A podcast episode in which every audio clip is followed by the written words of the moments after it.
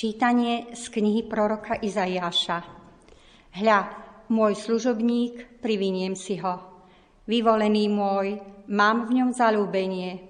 Vložil som na neho svojho ducha, právo prinesie národom. Nebude kričať, ani hlučne volať, nebude počuť na ulici jeho hlas. Nalomenú trst nedolomí, hasnúci knôtik nedohasí bude uplatňovať právo, nezoslabne, nezlomí sa, kým nezaloží právo na zemi. Na jeho zákon čakajú ostrovy. Toto hovorí Pán Boh, ktorý stvoril nebesia a rozostrel ich. Upevnil zem a jej rastlinstvo, ktorý dáva dých života ľudu, čo na nej žije, a ducha tým, čo po nej chodia. Ja, Pán som ťa povolal spravodlivosti a vzal som ťa za ruku. Utvoril som ťa a zmluvou ľudu som ťa urobil svetlom národov, aby si otvoril oči slepým, vyviedol väzňov zo žalára a z väznice tých, čo sedia v temnotách. Počuli sme slovo Božie. Pán je moje svetlo a moja spása. Pán je moje svetlo a moja spása. Pán je moje svetlo a moja spása. Koho sa mám bať? Pán je ochranca môjho života. Pred kým sa mám strachovať? Pán je moje svetlo a moja spása. Keď sa približujú ku mne zločinci a chcú mi znižiť telo, vtedy moji utláčatelia a nepriatelia strácajú silu a padajú. Pán je moje svetlo aj keby sa proti mne postavili šíky, moje srdce sa nezľakne. Aj keby proti mne zblkol boj, zotrvám v dôvere. Pán je moje svetlo a moja spása. Verím, že uvidím dobrodenie pánové v krajinách žijúcich. Očakávaj pána a buď statočný, srdce maj silné a drž sa pána. Pán je moje svetlo a moja spása. Sláva Ti a chvála Ježišu Kriste. Sláva Ti, chvála Ježišu Kriste. Buď pozdravený náš kráľ, Ty jediný si sa zmiloval nad nami hriešnikmi. Sláva Ti a chvála. Sláva Ježišu Kriste.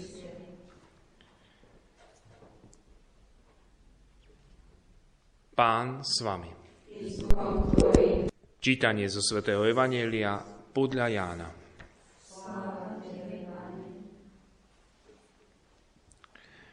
Šesť dní pred Veľkou nocou prišiel Ježíš do Betánie, kde býval Lazar, ktorého skriesil z mŕtvych. Pripravili mu tam hostinu. Marta obsluhovala a Lazár bol jedným z tých, čo s ním stolovali. Mária vzala libru pravého vzácného nárdového oleja, pomazala ním Ježišove nohy a poutierala mu ich svojimi vlasmi. A dom sa naplnil vôňou oleja.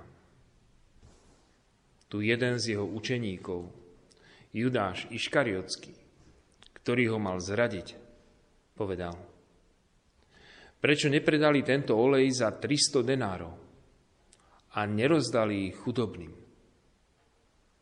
Lenže to nepovedal preto, že mu šlo o chudobných, ale že bol zlodej. Mal mešec a nosil to, čo doň vkladali.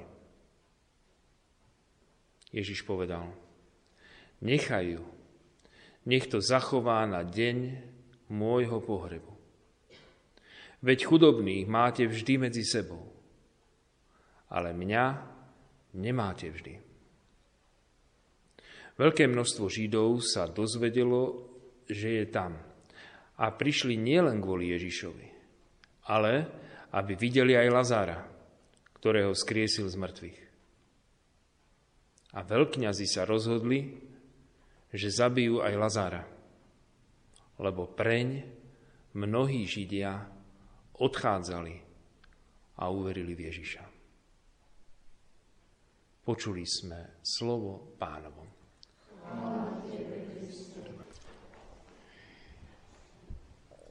Počúvame, že predtým, ako Ježiš mal odovzdať svoj život, mal dobrovoľne vydať sám seba na smrť, tak tie udalosti sa dramaticky vyhrocujú.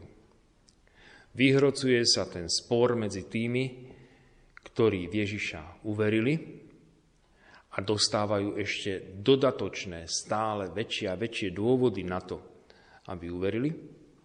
Vyhrocuje sa aj odpor voči Ježišovi, vyhrocuje sa nenávisť voči nemu. Čo vlastne prispelo ako taký posledný úder po hlavičke klinca, čo prispelo k tomu, aby ešte väčšia masa ľudí sa pridala na Ježišovu stranu, aby uverili v Neho. Prispelo to to, že Ježiš skriesil z mŕtvych Lazára, ktorý bol už 4 dní v hrobe. Mnoho vecí sa o Ježišovi rozprávalo. O tom, ako uzdravuje a tak ďalej. Dokonca hovorilo sa aj o tom, ako skriesil to dievča 12-ročné. Keď prišiel ku nej, bolo to pár hodín po tom, čo zomrela. Povedal, ona neumrela, iba spí. A prebudil ju. Niekto mohol pochybovať a do väčší naozaj umrela, veď to bolo tak krátko potom, po tej smrti, že možno, že ozaj len spala a možno ozaj len omdlela a že potom sa prebrala. Počuli druhý prípad a to bolo vtedy, keď toho naimského mládenca už niesli už na pohreb, to znamená, to nebolo pol hodinu po smrti, ale to už bolo teda po nejakom čase, keď samozrejme vždy na, nasledoval určitý taký proces, keď ten človek zomrel, najskôr sa za neho modlili, potom sa s ním lúčili a tak ďalej, že to nebolo okamžite, že by ho rovno išli pochovať. Aj toho Ježiš skriesil, vrátil ho jeho matke. Ale už teda, čo už bolo moc, to bolo moc, keď už niekto bol 4 dní v hrobe. Keď Lazár, ktorého nielen videli, ako zomiera, ktorého, s ktorým sa rozlúčili, ktorého uložili do hrobu, dokonca, keď Ježiš prišiel tam a povedal, že otvorte ten hrob, odvalte tú skalu, tak oni mu povedali, ale páne, však už páchne, však už 4 dní, taká, také horúčavy, aké sú, a mŕtvý človek, čo, čo si sa to rozhodol, čo ideš robiť? A my vieme, aké znamenie to vlastne bolo pre nich, keď on povedal, Lazar, poď von. A Lazar evidentne uh, sa neprebral nejakú hodinu po tom, čo ho tam zavreli, lebo to by tam už ináč búchal asi, aby bol už asi aj z tých uh, obvezov už by bol porozvezovaný, ale prebral sa až prebudil sa až vo chvíli, keď Ježiš na neho zavolal. Teda do tej chvíle naozaj tam ležal mŕtvy. A vyšiel von vtedy s tými, s tými obvezmi, jak, jak múmia, keď vychádza, by bolo dobrý námet pre nejaký strašidelný horor, že vychádza z hrobu múmia. A Ježíš hovorí, porozvezujte ho a nechajte ho veľký rozdiel medzi tým skriesením Lazára a medzi tým, čo čakalo na Ježiša. Ježiša, Ježiša nikto nepotreboval obvez, odvezovať a rozbalovať z tých plachiet, do ktorých bol zabalený. To bol klasický spôsob, že teda človeka takto najskôr ho prekryli plátnom a potom ešte takými fášmi ho tam previazali. Ježiša nikto nepotreboval z toho rozbalovať, pretože Ježiš nestal týmto spôsobom. On z toho z tých pláten prenikol, tak ako teraz toto slnko prechádza cez okno, alebo toto svetlo ako prechádza cez okno, tak Ježiš prenikol cez tie, cez tie plachty. Presne tak, ako potom neskôr prešiel cez zavreté dvere. Keď učeníci boli zo strachu zavretí v miestnosti a Ježiš prechádza zavretými dvermi, ako keď Harry Potter sa tam hodil o tú stenu a že prešiel do inej dimenzie, tak aj Ježiš presne týmto štýlom prechádza vlastne tými plátnami. A ukazuje, že toto je iný život, iná kvalita života. V prípade Lazára ho vrátil do tohto pozemského života. Do toho pozemského, keď neprechádzame stenami, neprechádzame zavretými dverami a neprechádzame ani tými plátnami, ako to Ježiš urobil po smrti a po smrti stani. Lazár sa teda vrátil a znova na neho čakala mm, skôr alebo neskôr smrť. Teda nezostal už žiť väčšine. Ale to, čo Ježiš urobil s Lazárom, bolo predovšetkým znamenie. Už minulý týždeň sme tu rozprávali o znamení, že Ján, z ktorého evanielia teraz čítame, nehovorí o zázrakoch, hovorí o znameniach. Káne Galilejské Ježiš urobil znamenie a oni uverili v Neho. To bolo prvé zo znamení, ktoré urobil. Potom urobil ďalšie znamenie, ďalšie uzdravil e, slepého od narodenia, potom skriesil Lazara a tak ďalej. Toto boli znamenia, ktoré Ježiš konal. A toto znamenie bolo definitívne, pretože tu sa hovorí, lebo preň, kvôli Lazárovi, mnohí Židia odchádzali a uverili v Ježiša. Mŕtvý vstal. Ježiš je Mesiáš.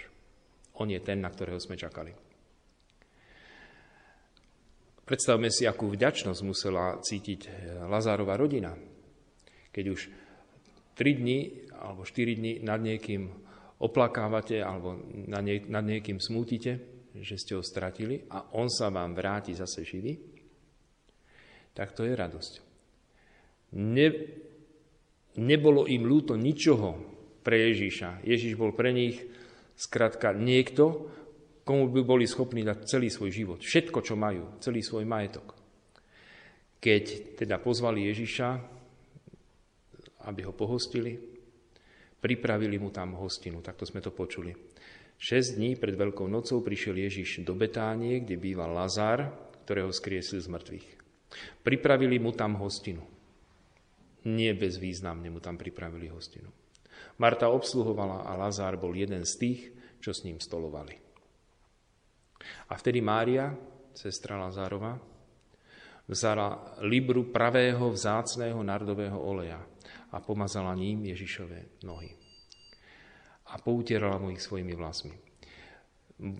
Toto gesto nám pripomína tú hriešnicu, ktorá vtedy prišla k Ježišovi, ale Mária to nerobí z toho dôvodu, ako tá hriešnica. Tá hriešnica prichádza s takou lútosťou a akoby s takou prozbou za Ježišom, aby odpustil jej hriechy. Mária to robí z vďačnosti teda ona, aby sme si ich ne, neplietli, teda tie dve osoby, lebo sú to dve úplne rozdielne udalosti a s rozdielným významom. Mária teda prichádza a dáva ten olej, ktorým pomazala Ježiša, tým si ho chcela uciť, to bola voňavka, ale bola to veľmi drahá voňavka, veď e, Judáš nám odhalil jej cenu. A to bola teda obrovská cena. Veď Judáš povedal, prečo nepredali tento olej za 300 denárov? 300 denárov. Si predstavme, že jeden denár sa na to bolo treba pracovať jeden celý pracovný deň od rána od 6. do večera do 6. Nie 8 hodinová, ale 12 hodinová pracovná doba a to bola e, mzda jeden denár. 300 denárov je ročná mzda, ročný zárobok. Každý nech si vypočíta, koľko má ročný príjem, tak môže si to previesť na eura. Teda mm, takúto cenu mala tá nádobka s tým olejom. Nebolo jej to ľúto? No ako jej mohlo byť ľúto, veď má naspäť svojho brata živého. Koľko by sme boli schopní zaplatiť na, za to, aby človek, ktorý je mŕtvý, aby mohol ožiť. A vidíme, že im naozaj nebolo ľúto ani vystrojiť veľkú hostinu kvôli Ježišovi, ani na neho minúť tento vzácný olej. Ale je tu už človek, ktorý pripravuje zradu. Ten Judáš mi trošku pripomína aj takých, také politické všelijaké argumenty, reči. A prečo tá církev e, potrebuje, na čo potrebuje církev peniaze? Radšej by sme to mali použiť pre chudobných, presne jak Judáš. By ma zaujímalo, že koľko tí politici toho použijú pre chudobných z toho, čo by na církvi chceli ušetriť. Teda často tento, tento argument Judášov sa veľmi využíva. Ja si pamätám, keď mal prísť na návštevu Svetý Otec, jak niekto tam vyčísloval v novinách, koľko nás tá návšteva Svetého Otca bude stať. či sme to nemohli použiť radšej pre nemocnice, a neviem, čo už tam všetko vymenovali, pre chudobných. Presne tento Judášov argument. Keď prichádza Ježiš, zrazu nachádzame množstvo argumentov, koľko nás to bude stáť, koľko nás ten Ježiš bude stáť. Judáš presne hovorí, ale nás ten Ježiš stojí 300 denárov. To sme mohli si zarobiť. A Ježiš hovorí, že to nechaj, lebo to už ma pomazala na deň môjho pohrebu. Ježiš už vie, ako blízko je deň jeho pohrebu. Bolo to 6 dní pred Veľkou nocou. Teda Pán Ježiš vie, bolo to pondelok, že v piatok už bude mŕtvý a že v piatok bude jeho pohreb. To ešte Judáš nečakal. A keď už nedostal 300, tak si aspoň zajednal 30. Teda aspoň desati, desiatok si z toho zobral, z toho, čo bolo minuté na Ježíša. Že by nejaké DPH Ježíšove si vybral. Že 300 denárov sme minuli na Ježíša, 30 si zoberiem ja pre seba. Mal mešec a tu už ten Ján predpovedá, aké má Judáš úmysly, vtedy, keď myslí na chudobných. Že by aj pre, e, vtedy si pýtal tých 30 denárov pre chudobných, keď si išiel pýtať od veľkňazov. Lenže to nepovedal preto, komentuje svätý Ján, že mu šlo o chudobných, ale že bol zlodej. Mal mešec a nosil to, čo doň vkladali. A tak Ježiš dokáže oceniť aj dárcu. Teda Ježiš dokáže oceniť samozrejme skutky milosrdenstva, dokáže oceniť e, rozličné e, skutky, e, skutok viery, skutok nádeje, skutok lásky, ale dokáže oceniť aj to, keď niekto pre neho niečo obetuje. V tomto prípade aj materiálny dar. Teda Ježiš, aké boli v dejinách cirkvy útoky na to, že církev prehlásila, že za finančný dar niekto môže získať odpustky. A nazvali to, že to bolo predávanie odpustkov, lenže aj táto žena dostala od Ježiša odpustky za to, že minula 300 denárov na neho. A takisto a dodnes stále platí aj to, že keď niekto niečo obetuje pre Ježiša, a to buď vo forme e, liturgie alebo vo forme nejakého daru, e, priamo, ktorý súvisí s bohoslužbou, alebo aj skrze chudobných. To znamená, že každý, my vieme, že aj v pôsnom období sú tri také špeciálne skutky, ktorými môžeme si získavať Božiu milosť a aj odpustky. A to je modlitba na jednej strane, pôst a almužna. Čiže to, čo bolo tak veľmi kritizované, že predávanie odpustkov, lenže almužna to nie je predávanie. Almužna je dar. Boh je ten, ktorý nikdy nezostáva človekovi nič dlžný. To znamená, Boh vidí, že ten človek dáva. A Ježiš neodsudzuje ani finančné dary, dokonca vtedy, keď tá chudobná vdova dala posledné dva haliere, Ježiš to ocenil, nepovedal, vráte jej to, ona je chudobná. Lebo on vie, že ona nepríde o svoju odmenu u Boha.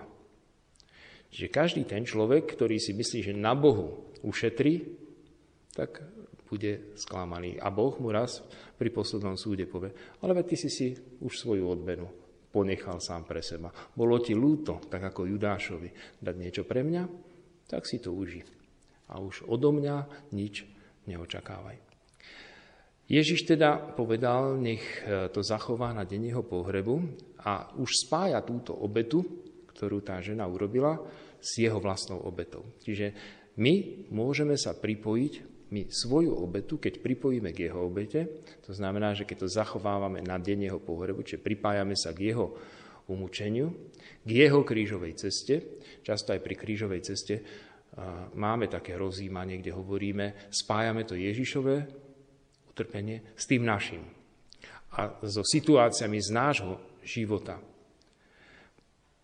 Prosme teda aj my v tomto týždni, aby náš život sa spojil s jeho životom, aby naše bolesti sa spojili s jeho bolestiami, aby naša obeta, ktorú Ježišovi dávame, aby sa spojila s jeho pohrebom a aby jeho víťazstvo, ktoré svojou smrťou získava, sa stalo aj našim víťazstvom. Aby sme spolu s ním, tak ako Lazar, tak ako e, teda Lazar to urobil ako, alebo Lazar bol skriesený ako znamenie. Ale my, aby sme nie ako znamenie, ale už ako e, výsledok toho Ježišovho víťazstva, aby sme boli skriesení pre väčší život. Amen.